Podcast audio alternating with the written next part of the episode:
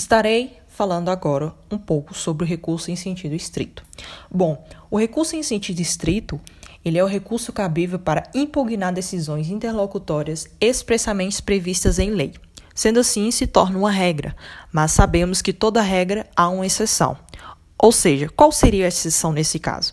Bom, estarei dando um exemplo. Os casos em que a decisão ela conceder ou negar habeas corpus, ou também os casos em que as decisões julgar extinto a punibilidade do agente. Então, isso se torna uma exceção. Além da parte conceitual, entende-se que o recurso em sentido estrito ele é um recurso que permite o reexame de uma decisão judicial. Melhor dizendo, ela será passível de reexame por duas vezes, ou seja, o recurso em sentido estrito ele terá duas vertentes. A primeira vertente, ela diz que é permitido que o próprio juiz recorrido faça uma nova apreciação da questão antes de remeter dos autos à segunda instância. E qual seria a segunda vertente? Bom, a segunda vertente é por meio do juiz de retratação.